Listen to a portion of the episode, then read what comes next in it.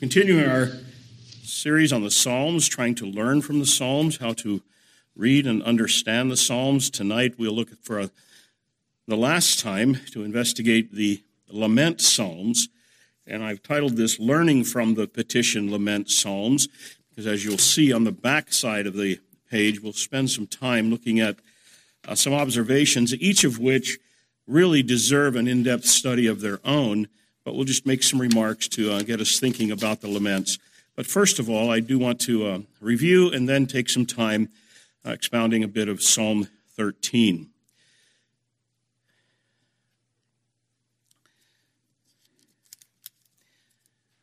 Now, you remember, by way of review, that these lament psalms, as they're called, sometimes called complaint psalms or protest psalms, these are yes, by the way, if you don't have an outline, I'm sorry, raise your hand. Make we'll make sure you get one. Um, one over here.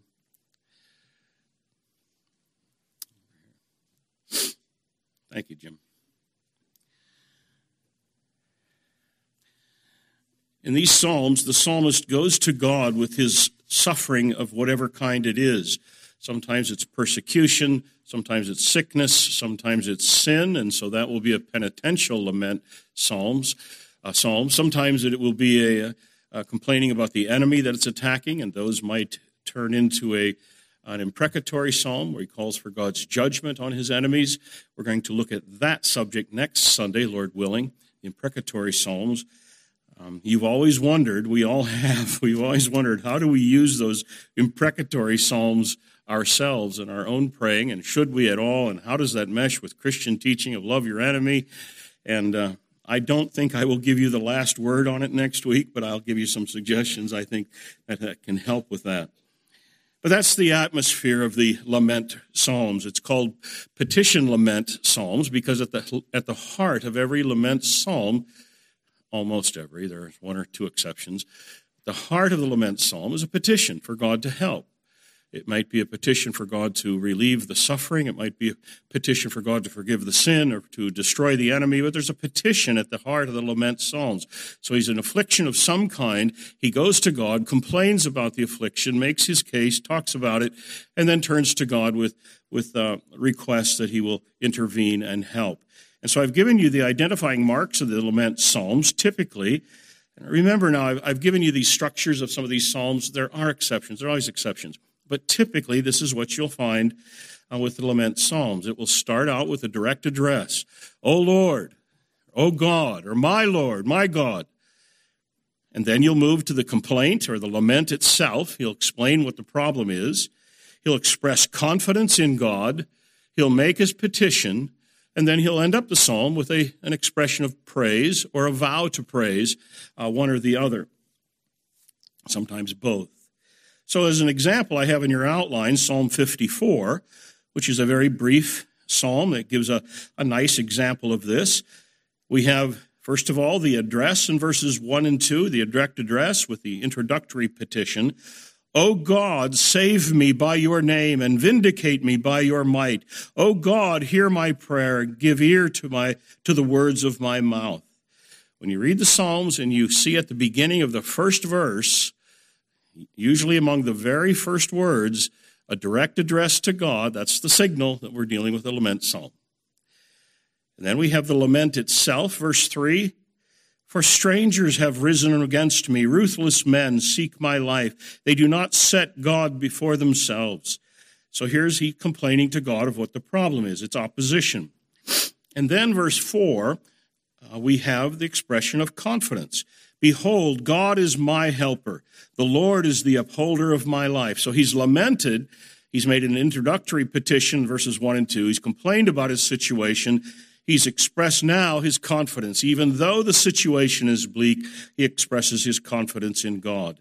Then he makes his formal petition. He'll return enemy, uh, the evil to my enemies. In your faithfulness, put an end to them. And then the praise. With a free will offering I will sacrifice to you. I will give thanks to your name, O Lord, for it is good. For he has delivered me from every trouble, and my eyes have looked in triumph on my enemies. So here he's looking at the problem in the past tense. It's as though it's over, and he makes a vow to praise at the end of this episode. Now, that's a crisp example of what you find in the lament psalms. So you're reading the psalms, you want to look for these elements, these components that you find in the psalms, and you can follow then the psalmist's train of thought.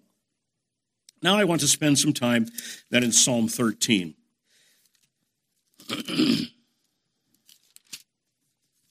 Psalm 13. Six verses here. This is the shortest of the petition lament psalms. It gives us another crisp example of the standard components of the psalm. First of all, this is the superscript. You have the, this is a psalm of David. And then the direct address How long, O Lord? Will you forget me forever? And then the three lo- threefold lament. How long will you hide your face from me? How long must I take counsel in my soul and have sorrow in my heart all the day? How long shall my enemy be exalted over me? And then the petitions, verses 3 and 4. Consider and answer, O Lord my God. Light up my eyes, lest I sleep the sleep of death, lest my enemies say, I have prevailed over him, lest my foes rejoice because I am shaken. And then the expression of confidence. But I have trusted in your steadfast love. My heart shall rejoice in your salvation. And then he gives a vow to praise as though the answer has already come. Verse 6 I will sing to the Lord because he has dealt bountifully with me. And in this case, we have a subscript or a postscript. Uh, notice over Psalm 14 to the choir master. That's the, remember the parts of these in our printing, it's in the superscript, but the part that has to do with the performance of the psalm, of the psalm, so to the choir master, that's actually a subscript or a postscript to the previous psalm. All right, so here we have the uh, basic elements of a psalm. Psalm 13, we have the direct address, we have the lament, the petitions, verse, verses 3 and 4, and then the expression of confidence, verse 5, and the vow to praise in verse 6. Now, I can give you a, brief overview of the psalm and outline. We have basically three stanzas to the psalm, or three movements in the psalm, verses 1 and 2. As I've said, we have the address and lament. It's full of deep emotion and despair, even.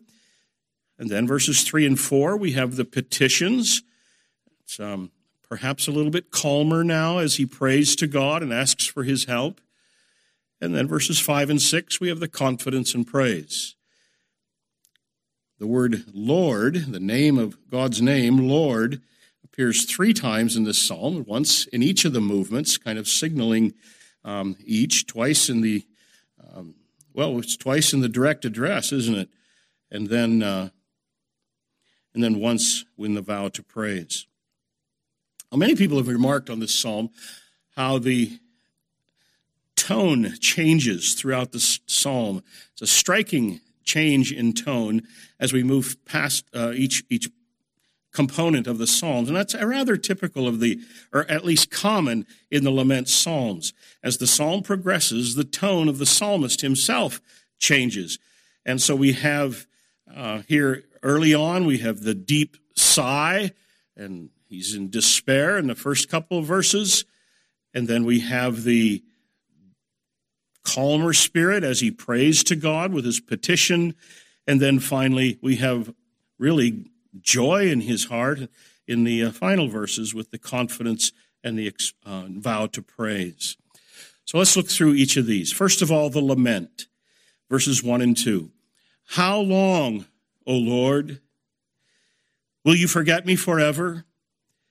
How long will you hide your face from me? How long must I take counsel in my soul and have sorrow in my heart all the day? How long shall my enemy be exalted over me?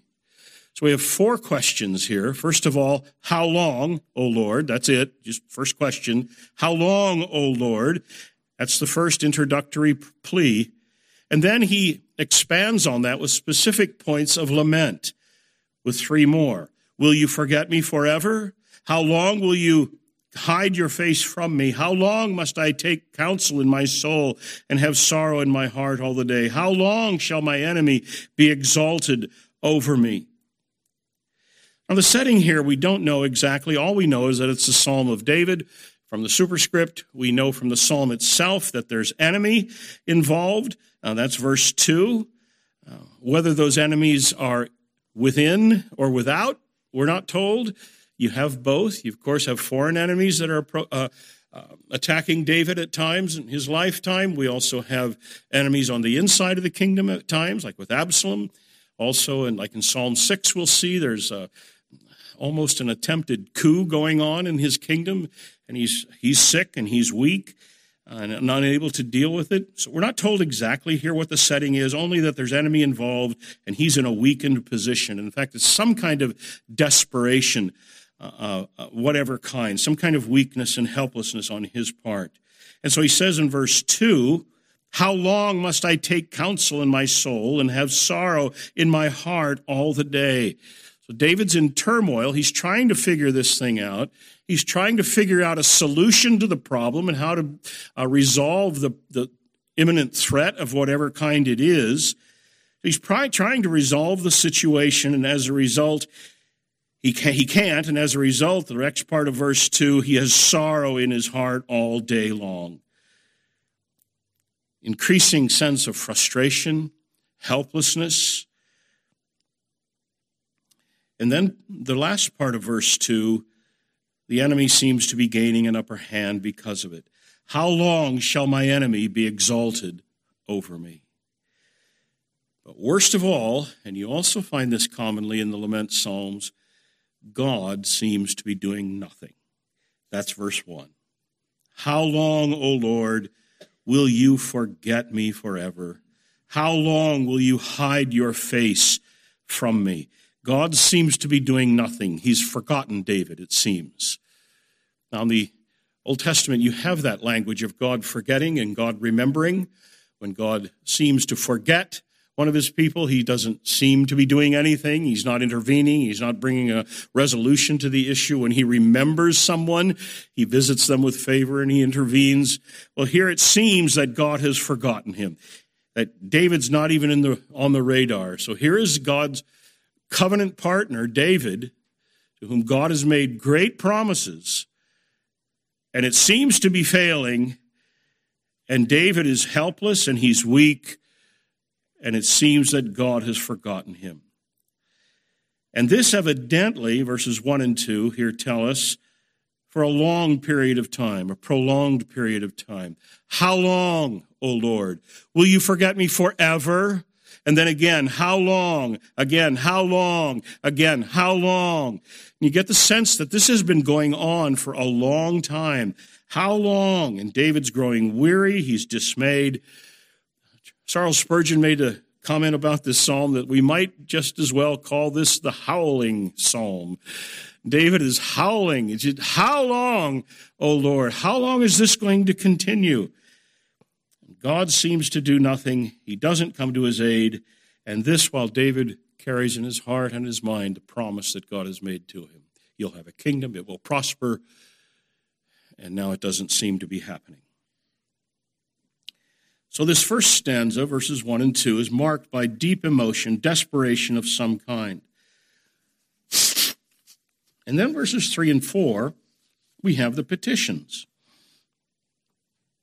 Consider and answer me, O Lord my God. Light up my eyes, lest I sleep the sleep of death, lest my enemies say I have prevailed over him, lest my foes rejoice because I am shaken. Now, the petition here is, is really stated three different ways. It's basically the same thing, but you find this often, saying the same thing over in different words. So, verse 3 consider, there's the first petition. Answer me, consider me, answer me, there's two. And then the next part of the next line, light up my eyes, lest I sleep the sleep of death. So, consider me, give me your attention. Pay attention to me. Look at me. I'm, I'm your covenant partner, remember? The one you've made promises to? Don't forget me. That's the idea there. Then answer me. Hear me when I pray. Come to my aid. Help me. And then the next expression, light up my eyes. That's an interesting expression. Light up my eyes. It's not quite as foreign as you might think if you think about it a bit. We have the expression, someone's eyes lit up when they're encouraged with something. Actually, there's this uh, same expression in the lifetime in an episode with Jonathan in the Old Testament. You remember they're famished, they're out in battle, and they're famished and they're just about to give way and they have much more fighting to do. And you remember Jonathan sees the honey and he, he's going to take some eat and his eyes lit up. Well, that's the idea here. So he's saying here, encourage me, renew my strength. Give me reason to be encouraged. Revive me. That's, that's the sense of all of this. So with all of these together, consider me, answer me, light up my eyes. It amounts to the same. Help me. Intervene. So David is in desperation. He's helpless. He can't do anything himself. He's tried to figure this out. He's worked it through, and all it does is vex his soul all the more. He can't get anyway, anywhere. And so he goes to God and he pleads with him Consider me, pay attention to me, help me. And then in verses, so the petition is simply, Help me. And then verses, the last part of verse 3 and verse 4, David gives God a rationale. He re- reasons with God in his prayer. Now, this is a, a, a point of practical significance as well. When you pray, Take time and reason with God over it. That's what the psalmist regularly does. Now, notice what he does here.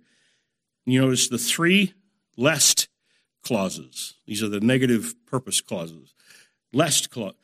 Light up my eyes, lest I sleep the sleep of death, lest my enemies say, I have prevailed over him, lest my foes rejoice because I am shaken. So here's his rationale. If I die, they win and they win over not just me, they win over my faith and they win over you. You've made promises. This is not in your best interest or mine. And so David is arguing that his cause is a moral one.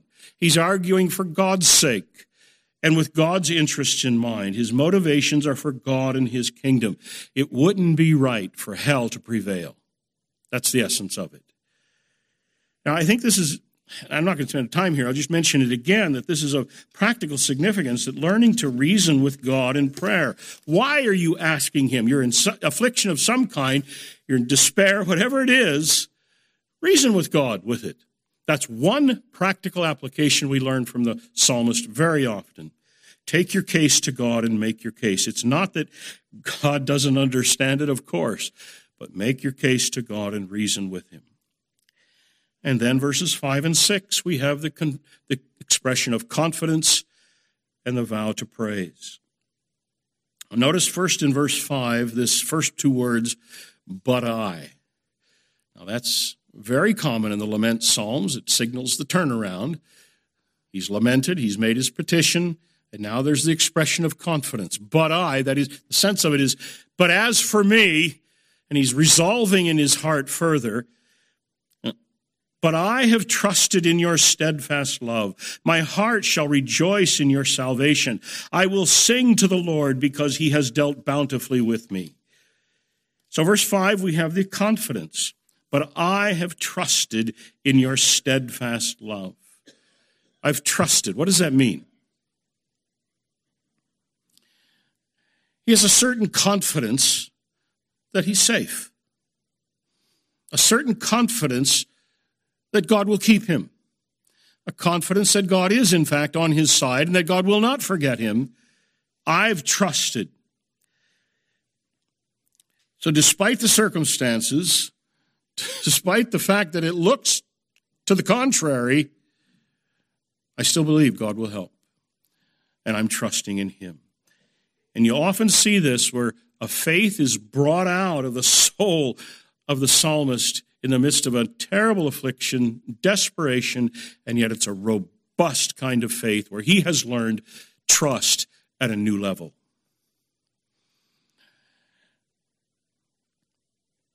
And we have a hint of that already back in verse 3 where it says, O Lord, my God.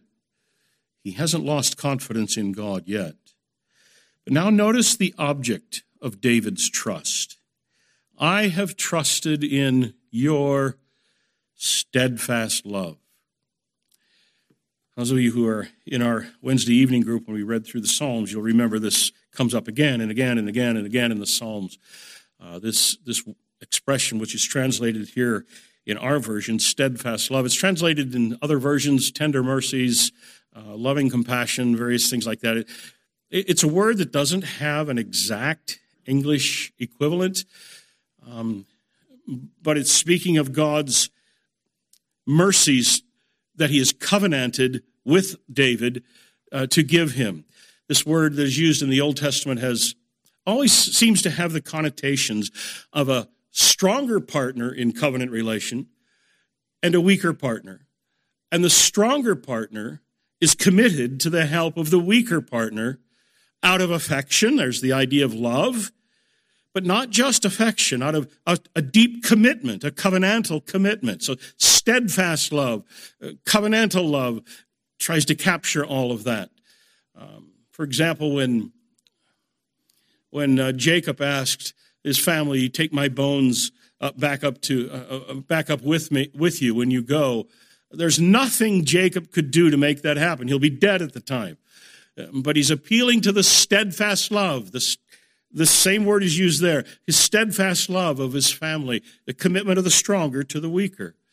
Uh, we have it with Ruth and Boaz and other places. There's the stronger partner who, out of affection and commitment, is committed to the aid of the weaker. And God, uh, the psalmist then regularly looks to God with this word and those, those, those kind of connotations that God, who is the, my only help, he's committed to me in love and affection, and he will help. So the object of David's trust is God's steadfast love. Now, David himself was a fierce warrior, a feared warrior at that. He's a tough hombre. You don't want to run up against him especially if he pulls out a slingshot. But the object of his trust is God's steadfast love. That doesn't mean he won't try. He says in this psalm that he's tried to figure this out and tried to work through it. In other psalms, we will find that David, looking back at the life of David and those situations that it reflects, we'll find that David uh, very often worked very hard. He engineered some brilliant spy rings uh, during Absalom's rebellion and things like that. He's working hard himself, but the object of his trust is God's steadfast love. And afterwards, when he comes after deliverance, his praise is for God and his steadfast love, not for the ingenuity that he had. The object of his trust is God's unfailing love. God is a covenant partner he will come good on this. That's the essence of it. And so at the end of verse 5 and then into verse 6, we have a vow to praise, as though the answer has already come. My heart shall rejoice in your salvation. I will sing to the Lord because he has dealt bountifully with me. So here, in effect, David has renounced the charge of verse 1 that God has forgotten him, and he's confident that God will not forget him and that God, in fact, will intervene and he will help. Now, again, what does it mean to trust God? To trust in his unfailing love? Again, I think we have to say it's there's a certain confidence that he is safe, that God's providence is right, and God will do what is right. And he maintains a peaceful spirit to submit to God's providence in the confidence that ultimately he will be safe. That's trust. And then it's significant, I think, that David adds to the choir master, to the song leader. And that is this is a psalm that we were intended to sing. All of Israel, and we today, that's why it's included in the, salt, the Psalter ultimately, this is a psalm that we were intended to sing. The Lord Jesus drank deeply from the Psalter. You find the Psalms on his lips very often. He can quote them in, during his earthly life. He could quote the Psalms at a moment's notice, applying the insights to it in, in his own situation. He even quoted, and I'm sure take drank deeply from the lament Psalms. And I think we can be sure he sang Psalm 13. He sang Psalms with his disciples. We know that. I think we can be pretty certain he sang Psalm 13 as well. The Lord Jesus suffered injustice. He wrestled with God against the forces of evil like no one else. And in it all, he trusted God. And in the end, he was vindicated. And God raised him from the dead. Surely then we can sing Psalm 13 as well. In fact, after the message, I think we will. We all wrestle with injustice. We all have affliction of various kinds. Sometimes it seems to be wrong what's going on. There's concern for the over the advance of evil in our society in our culture. Sometimes it's the oppression that's coming against a given local church, and it all seems wrong. And we can sing Psalm 13 and we can learn to sing. We can learn to lament and we can learn to express confidence in God that He will help. And we can sing with the confidence that in the end we will be vindicated as well. We are not in the same situation exactly, the same circumstances that David was. We're not the king. We don't have the same promises that David had. But we do have the same situation of suffering. We do have promises that God will ultimately intervene for us. And when we see the decay of our culture like we are seeing now, yes, we can lament and we ought to take it to God, but we ought to do so in confidence that God's God will not break his promise. God's plan and his purpose will be fulfilled, and we will be vindicated in the end and righteousness will prevail. And meanwhile, then, this is how we may lament faithfully. Just like David here, we pour out our souls to God, we make our petitions, and we rest in the promise that in time God will make all things right. All right, well, that's Psalm 13. But now, some you have in the back of your handout some broad reflections or observations from the lament psalms like I say, I think all of these deserve some in depth study. We're not going to do that, but uh, just some things to touch on these for you. First of all, lament and praise. Praise and lament are two contrasting ways of addressing God. There's one Old Testament scholar who did a lot of work on the Psalms, and he's, he's famous for this, this observation that's really pretty obvious, I think, once you hear it, and that is these are two ways to address God. We address him in lament or we address him in praise. And, and that's helpful enough, I think, to see the diff- different kinds of psalms that we have. But it's also been pointed out that we should learn from the lament psalms that those two approaches to God are not mutually exclusive. Because in all of the lament psalms, there's an exception, Psalm 88, and it's not quite an exception. We'll get to that at some point. But in, in all of the lament psalms, you have expressions of praise. That's a standard feature in the lament psalms. And we can learn from that that you can praise God while lamenting. And in fact, I would argue then that it would be inappropriate to lament without praise. And we find that in the lament psalms. The lament psalms are always, always doxological. The psalmist complains, but he never loses his composure and he always turns to God with expressions of confidence and praise. That, by the way, is the major difference between the Psalms and Job. We find Job complaining. We find the psalmist complaining. Both of them protest. Both protest that the suffering is, is unjust. What happen, what's happening is not right.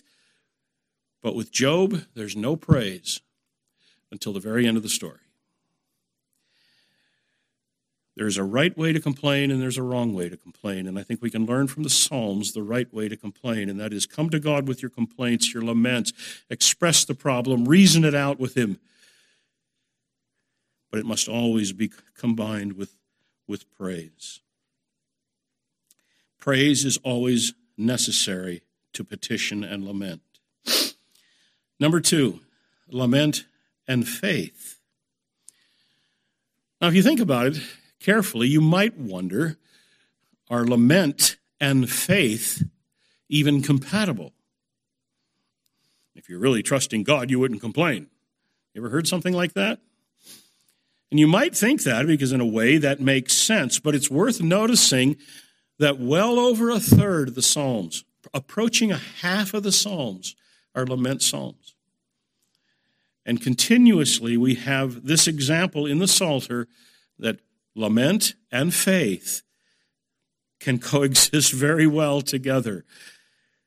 There's a sinful way to complain, as I've said. You can complain in unbelief. But lament does not necessarily have to be untrusting of God's providential care. Lament does not have to be accusatory against God. Lament may be expressed in faith.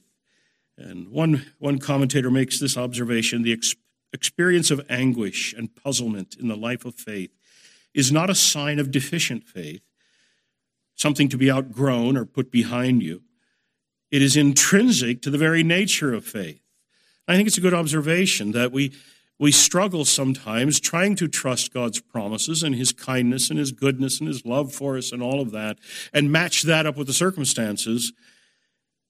And so the lament is, in a sense, then trying to put the two together in faith. Suffering can be a struggle of faith, especially when God doesn't seem to care, when God doesn't seem to want to intervene, God doesn't answer the prayer, when it's unjust, we've asked for help and it doesn't come. We can be sure that in the end, righteousness will triumph and God will win. But in a fallen age, we have to recognize that God is sovereign in the dispensing of his mercies.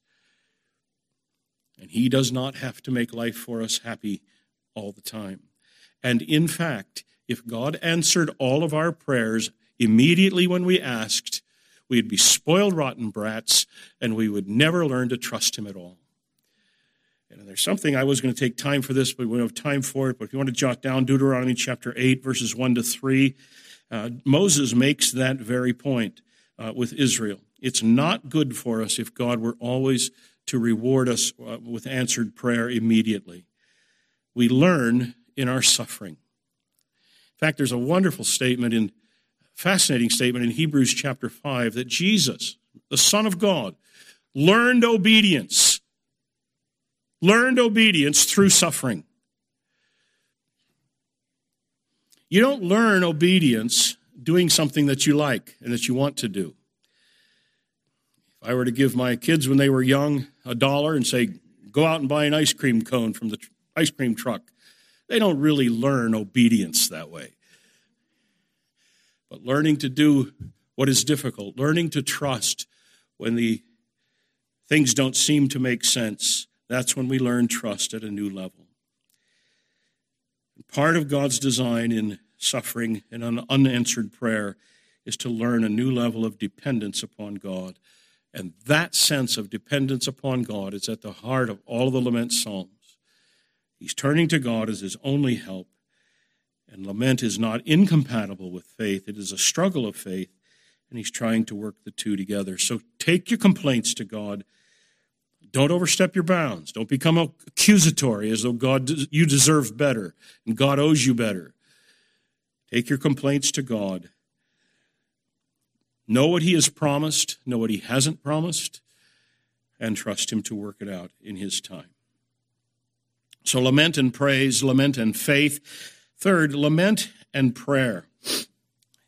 And my point here is just to say that there are so many lament psalms in the Psalter. We ought to learn that that reflects, just reflects real life. Now, in our advanced scientific age, we have helps with medical things, and suffering is relieved in many ways. We have conveniences that the former generations didn't have. And suffering in our day is quite a bit less than it could have been at other times. And yet, and yet, suffering is still a part of life for every one of us. And we find that reflected in the Psalter. As I said, more than, more than a third of the Psalms, approaching a half of the Psalms, are laments. And we have book of Job, which is something similar. Then we have a whole book of lamentations. Life in this world is marked by suffering of all kinds, and much of it is injustice, failures, various kinds. And these Psalms t- teach us to take our concerns to God and lay open our hearts before Him.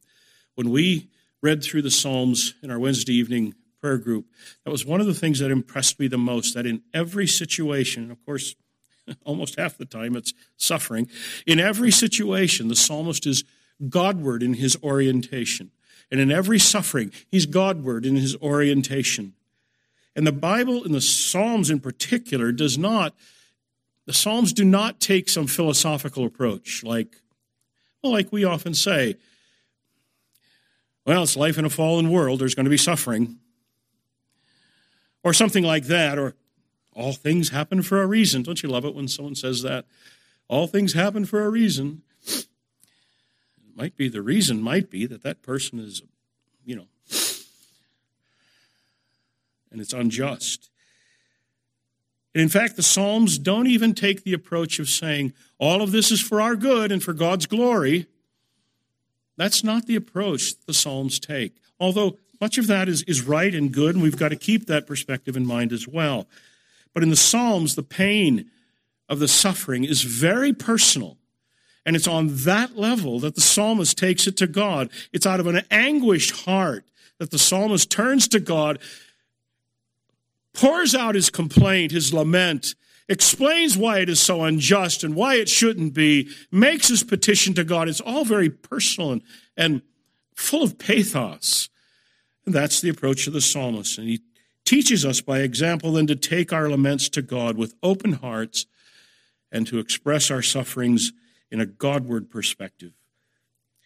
And these psalms then teach us to keep our eyes fixed on him. So, in that sense, laments give us a model to praying, as I mentioned last time from Philippians chapter 4 and verse 6. Don't be anxious about anything, but in everything by prayer and supplication with thanksgiving, let your requests be made known to God. All right, then finally, laments and Christ. This in particular deserves uh, uh a study at length.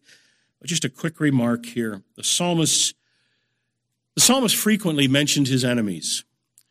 Often it's a military situation. It's a battlefield, and there's arrows and there's spears and uh, military connotation. So the king is in view. Um, sometimes the king will be saying he's being hunted like an animal. Sometimes it's uh, uh, uses animal language to describe the uh, arrogance and the evil of the uh, enemy that he, that are facing him. So all of that points to the king who is in view. And there's this, as I've mentioned before, the royal orientation of the Psalter. The king is in view. The king's enemies, then, are the enemies of God. The king is king over God's kingdom on earth, Israel. And Israel's enemies are God's enemies. And the king is lamenting over that. So this is God's kingdom. This is God's king. This is God's people. And David's complaints regularly, we'll see this next week with the imprecatory Psalms, regularly his complaints are for the glory of God and for the sake of his kingdom. And all of those kinds of observations remind us that the psalmist in the lament psalms as well and not just the praise psalms and not just the messianic psalms, but in the lament psalms as well, they anticipate or point us to the Lord Jesus Christ, who sang the lament psalms himself, who himself learned obedience through the things that he suffered. And in fact, in the New Testament, many of the lament psalms are found on the lips of Jesus himself. He spoke these as his own words.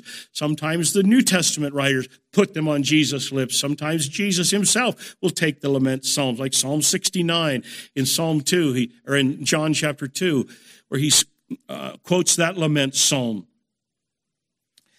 Now, without doubt, Jesus sang the lament psalms. I have no doubt that he sang the confidence sections of the lament psalms as well. And we'll see sometime down the road that those confidence sections of the lament psalms actually become on their own sometimes a psalm, and we call those psalms of trust. Jesus sang the laments, he sang, sang the confidence sections as, as well. And in that respect, it foreshadows something of our Lord's work and we ought to keep an eye open to see how this might reflect in the king's suffering, the suffering of the king, capital K, who suffered par excellence. And still, if Jesus sang these laments, then so can we. We're engaged in spiritual warfare for his kingdom, and we can sing with lament, we can sing with trust, and we ought always to sing with an expression of praise because his promises will be fulfilled and his purposes will be fulfilled for us. All right, I mentioned that with Psalm 13, there is one Psalm 13 hymn in our hymnal. It's 541.